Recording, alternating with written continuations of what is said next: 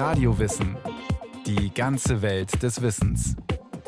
Ein Podcast von Bayern 2. Eine neue Folge Radiowissen. New Orleans gilt als ewige Stadt der USA, als Wiege des Jazz, als Ort mit einem einzigartigen kulturellen Flair.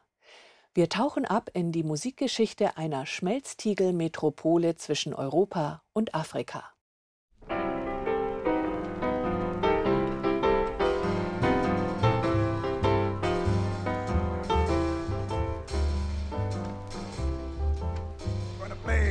Know what it means to miss New Orleans.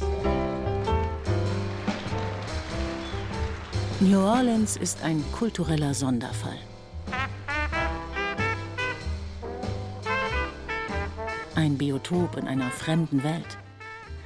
New Orleans ist französisch, karibisch, afrikanisch. Es ist sinnlich, genussfreudig und leichtlebig. New Orleans, das sind der Jazz und der Duft der kreolischen Küche. Das sind die Kolonialarchitektur des historischen Stadtzentrums French Quarter und die Karnevalsverrücktheit des Mardi Gras. Laissez le bon temps rouler, frei übersetzt, lasst uns Spaß haben, lautet das Motto einer US-amerikanischen Stadt, die mit den Werten der angelsächsischen Vereinigten Staaten wie Geschäftssinn, Pragmatismus und protestantischem Pietismus nur wenig anfangen kann.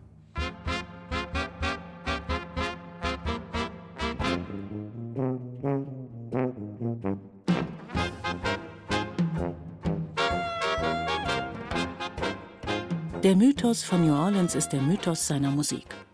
Dabei ist es vor allem eine Erzählung, die The Big Easy, die Stadt mit der sprichwörtlichen Leichtigkeit des Seins, auf die Landkarte der Weltkultur setzt. Der Mythos von New Orleans als Geburtsort des Jazz. Der Jazz sei ein kreolischer Gombo, sagt Richard B. Allen, Kurator der Tulane University in New Orleans. Der Vergleich mit dem Gombo ist eine Redewendung, die hier immer wieder zu hören ist. Denn so wie der kreolische Eintopf ist auch der Jazz ein Gemenge mit den unterschiedlichsten Zutaten. Da wären zum Beispiel afrikanische Worksongs, europäische und afrikanische Volksmusik, die Oper, der Blues, französische Quadrillen oder afroamerikanische Spirituals. Und dann gibt es einen weiteren wichtigen Aspekt, auf den Jazzkenner hinweisen. Während des 19. Jahrhunderts ist New Orleans ein wirtschaftliches und kulturelles Zentrum Amerikas mit einer ungewöhnlichen Sozialstruktur. Der Jazz ist das Produkt dieser einzigartigen Stadt.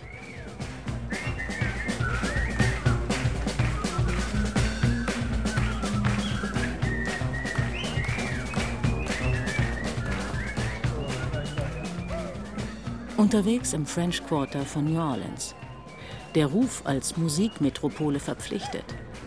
New Orleans ist eine Bühne, ein akustischer Raum, in dem es an allen Ecken singt und klingt.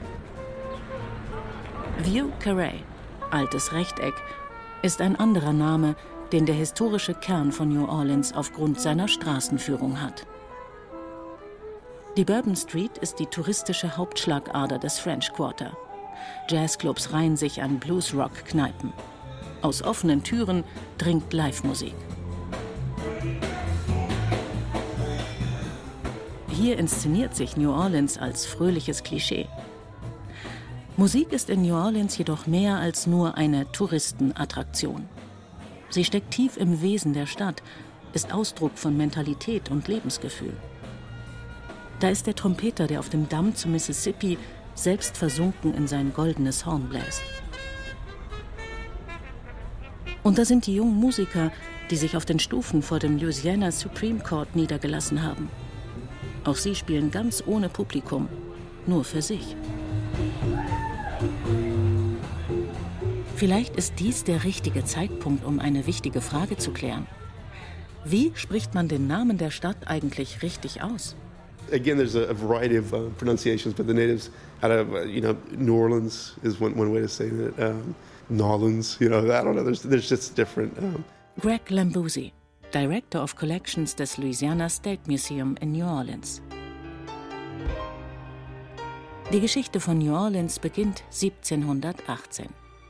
Der französische Abenteurer Jean-Baptiste Lemoyne, Sieur de Bienville, gründet an einer halbmondförmigen Biegung des Mississippi eine Siedlung und wählt damit einen lebensfeindlichen Ort. New Orleans liegt knapp zwei Meter unter dem Meeresspiegel auf sumpfigem, nicht tragfähigem Boden. Und das in subtropischem Klima. Die Bewohner der Stadt sind über Jahrhunderte hilflos Seuchen wie dem Gelbfieber ausgesetzt. Unwetterkatastrophen fordern einen zusätzlichen Tribut. Der verheerende Hurrikan Katrina im Jahr 2005 mit mehr als 1800 Toten und einer Million Obdachlosen im Staat Louisiana ist ein Beispiel aus der jüngsten Vergangenheit. New Orleans wird zunächst Hauptstadt der französischen Kolonie Louisiana. Unter den ersten Siedlern sind sowohl zwangsdeportierte Pariser Prostituierte als auch Ursulinennonnen. Die Noten, die die Ordensfrauen auf ihren Auswanderschiffen dabei haben, sind bis heute erhalten. Es ist die älteste Musik aus New Orleans, die man kennt.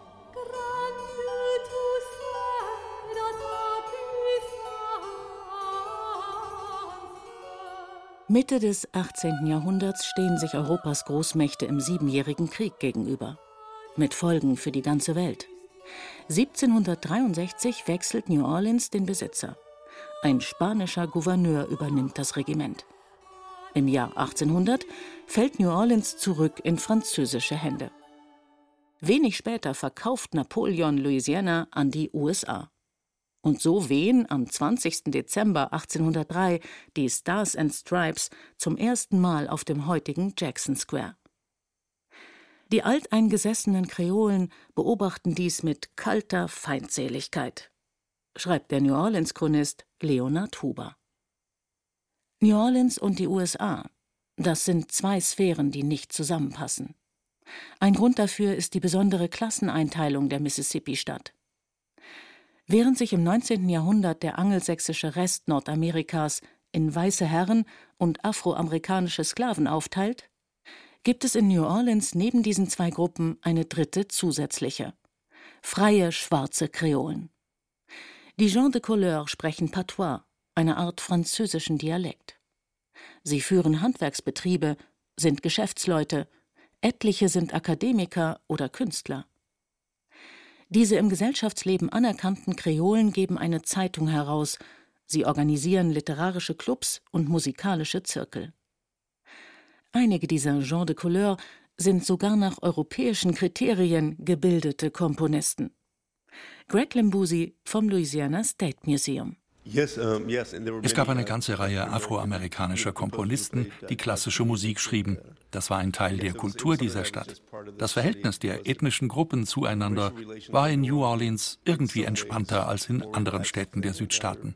Das war der französische und spanische Einfluss im Gegensatz zum englischen.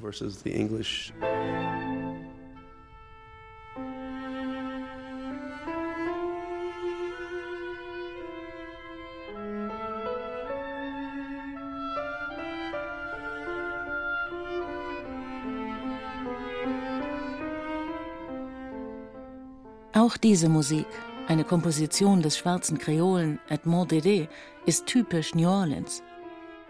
Kreole ist übrigens eine Bezeichnung für die alteingesessene und deshalb privilegierte Bevölkerung der Stadt, unabhängig von ihrer Hautfarbe.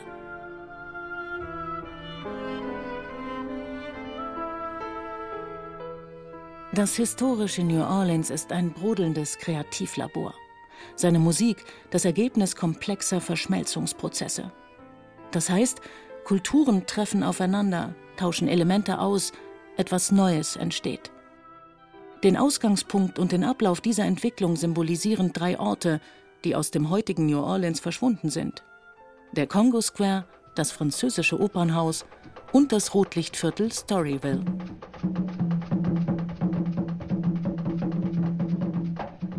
Die Nordgrenze des French Quarter ist die bekannte Rampart Street. Drüben auf der anderen Seite lag einst der alte Congo Square. Während des 19. Jahrhunderts war er der zentrale Versammlungsort der Afroamerikaner, die sich dort sonntags zum Tanzen und Musikmachen einfanden. Der Schriftsteller George Washington Cable Die Musik bestand aus zwei Trommeln und einem Saiteninstrument. Ein alter Mann saß rücklings auf einer zylindrischen Trommel und schlug sie mit unglaublicher Geschwindigkeit. Die andere Trommel war ein ausgehöhltes Ding, das zwischen den Knien gehalten wurde. Das seltsamste Instrument war jedoch ein Saiteninstrument, das ohne Zweifel aus Afrika mitgebracht worden war. Sein Korpus bestand aus einem Kürbis. Der Congo Square, auf dem diese Rhythmen erklangen, ist eine Keimzelle des Jazz aus zwei Gründen. Erstens, Sklaverei bedeutet Identitätsverlust. Der Congo Square ermöglichte es den Afroamerikanern, ihre Kultur und damit auch ihre Musik am Leben zu halten. Zweitens, die Rhythmen und Melodien des Congo Square waren in weiten Teilen der Halbmondstadt zu hören und drangen damit ins kulturelle Bewusstsein der Weißen ein.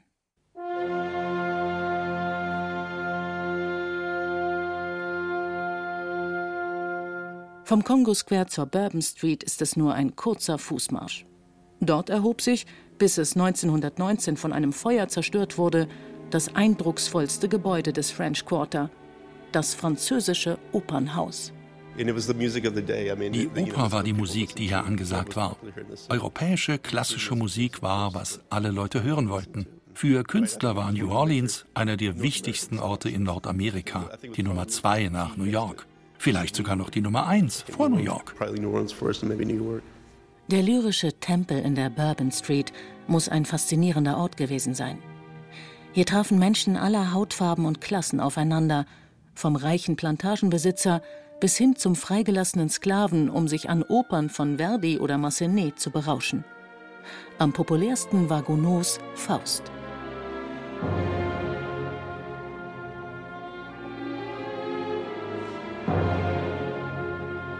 Das französische Opernhaus von New Orleans vereinte Schwarz und Weiß, Europa und Afrika. Dieses damals ungewöhnliche Zusammentreffen der Kulturen hat den Entwicklungsprozess einer neuen Musik beeinflusst. Denn unter den Stammgästen des Theaters an der Bourbon Street sind einige Gründerväter des Jazz. Zum Beispiel ein junger Aufschneider, der später von sich behaupten wird: Ich persönlich habe den Jazz 1902 in New Orleans erfunden. Sein Name Jelly Roll Morton. Hier in einem berühmten Interview mit dem Musikforscher Alan Lomax aus dem Jahr 1938. Of course, that was the type of number that uh, das war die Art von Musik, die im französischen Opernhaus gespielt wurde. Dieses Miserere aus dem Troubadour war eines der Lieblingsstücke der Opernsänger, ein Stück, das ich nie vergessen werde.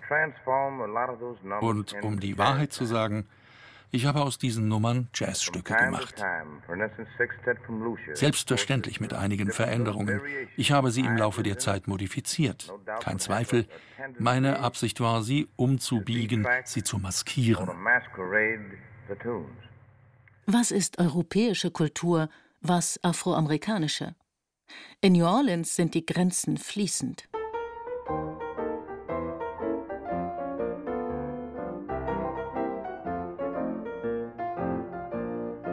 Aus dem Rotlichtviertel von New Orleans in die Carnegie Hall lautet eine populäre Redewendung, wenn es um den Erfolg des Jazz geht.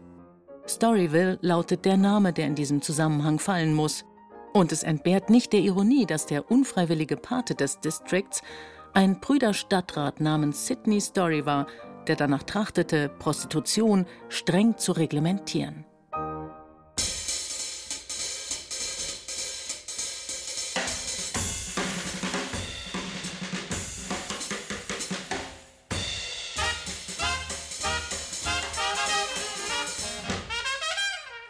Die Geschichte von Storyville beginnt am 1. Januar 1898.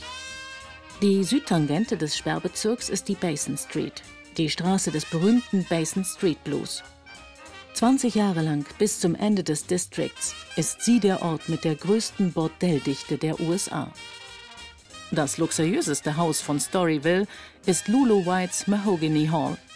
Ein vierstöckiger Palast aus Art Deco Plüsch, Kristall und weißem Marmor, der mit modernstem technischen Schnickschnack des anbrechenden 20. Jahrhunderts ausgestattet war, wie fließend warm Wasser und einem elektrischen Aufzug für sogenannte diskrete Gäste.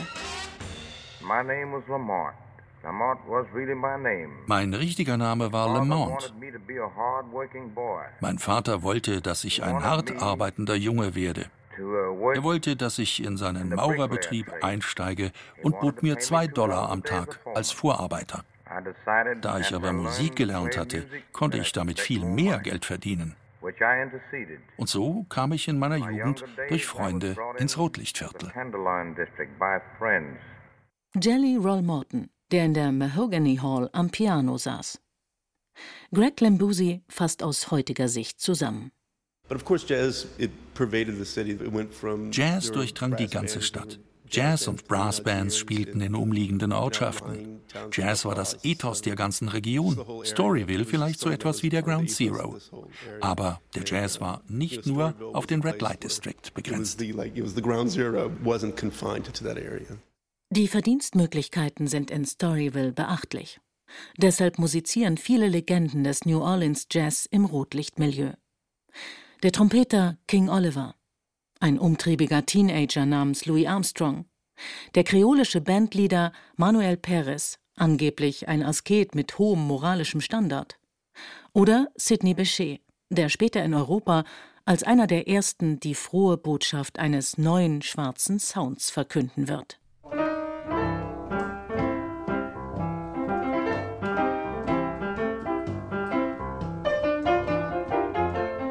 Ungekrönten Könige des Districts sind sogenannte Piano-Professoren. Als größter unter ihnen gilt Tony Jackson. Er spielte alles. Blues, Oper, einfach alles. Erzählt Storyville-Musiker Manuel Manetta. Es gab kein Musikstück, das Tony nicht spielen konnte. Tony hatte außerdem eine wunderschöne Stimme. Wenn er eine Opernarie sang, dann klang er genauso wie ein Opernsänger. Sang er einen Blues, klang er genauso wie ein Bluessänger. Tony Jacksons Einfluss in New Orleans muss enorm gewesen sein. Wenn du schon nicht so spielst wie Tony Jackson, dann sieh wenigstens so aus wie er. Hieß es über den Pianoprofessor mit den melancholischen Augen. Tony Jackson starb 1921 ohne der Nachwelt eine Tonaufnahme seiner Kunst hinterlassen zu haben.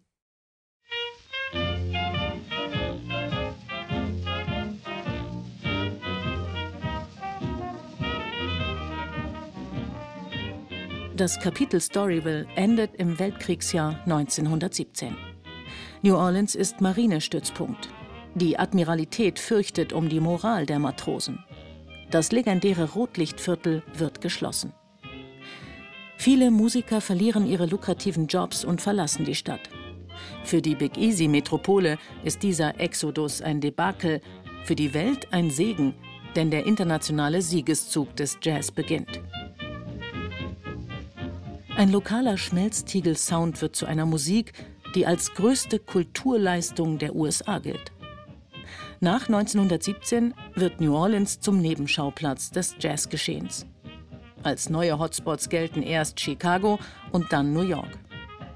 Mittlerweile hat New Orleans aber seine Bedeutung als ein kreatives Zentrum der Jazzwelt wiedererlangt. Dank einiger afroamerikanischer Musiker, die etwa ab 1980 ein besonderes Bewusstsein für das einzigartige kulturelle Erbe ihrer Heimatstadt New Orleans entwickelt haben. Der wichtigste ist der Trompeter Wynton Marsalis, Jahrgang 1962, die Galionsfigur des sogenannten Neoklassizismus. In einem seiner Stücke erinnert er an eine mythische Figur des frühen Jazz, an den Trompeter Buddy Bolden. This story begins with a man Das ist die Geschichte von Buddy Bolden. Die Leute mochten Buddy Bolden, denn er verstand es, zuzuhören. Er hörte jedem zu. Vielleicht können Sie sich vorstellen, warum. Buddy Bolden war Friseur.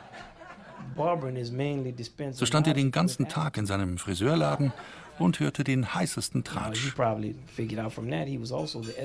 Gleichzeitig war er der Herausgeber einer Zeitung, The Cricket. Er lieh sich von Nonnen Geld für eine Druckerpresse, um den Tratsch weiter zu verbreiten. Der heißeste Tratsch kam aber aus seinem Horn, abends, und am Wochenende. Die Leute liebten es, wie er spielte. Weil seine Musik synkopisch war, tanzten die Leute. Weil es Blues war, tanzten sie mit Gefühl. Also Weil es Jazz war, tanzten sie mit Gefühl und Sorgfalt. Buddy Bolden konnte unglaublich laut spielen. Wenn er in New Orleans in sein Horn blies, konnten es die Leute in Algiers drüben auf der anderen Seite des Flusses hören. Und sie fühlten sich gut, denn sie wussten, Swingen ist angesagt. And it made them feel good because they knew it was time to swing.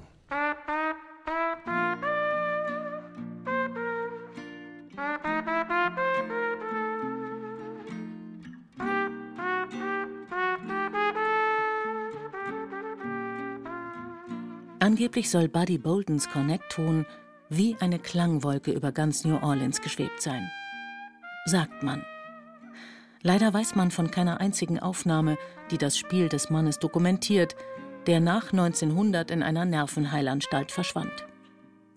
Dennoch ist Buddy Bolden immer noch lebendig in der Musik seiner Enkel und Urenkel.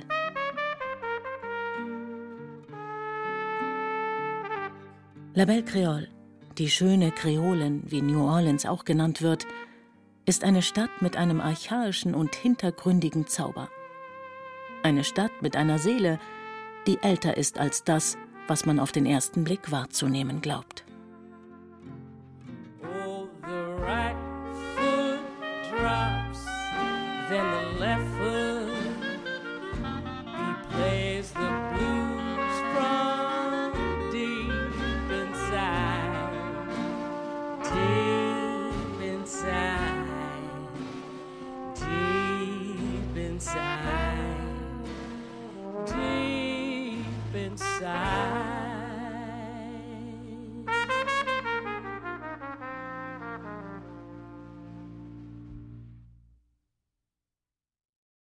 Das war Radio Wissen, ein Podcast von Bayern 2. Autor dieser Folge Markus Farnhöfer. Es sprachen Katja Amberger, Stefan Wilkening und Peter Lersch. Regie Frank Halbach. Technik Susanne Harasim. Redaktion Nicole Ruchlack. Wenn Sie keine Folge mehr verpassen wollen, abonnieren Sie Radiowissen unter bayern2.de slash podcast und überall, wo es Podcasts gibt.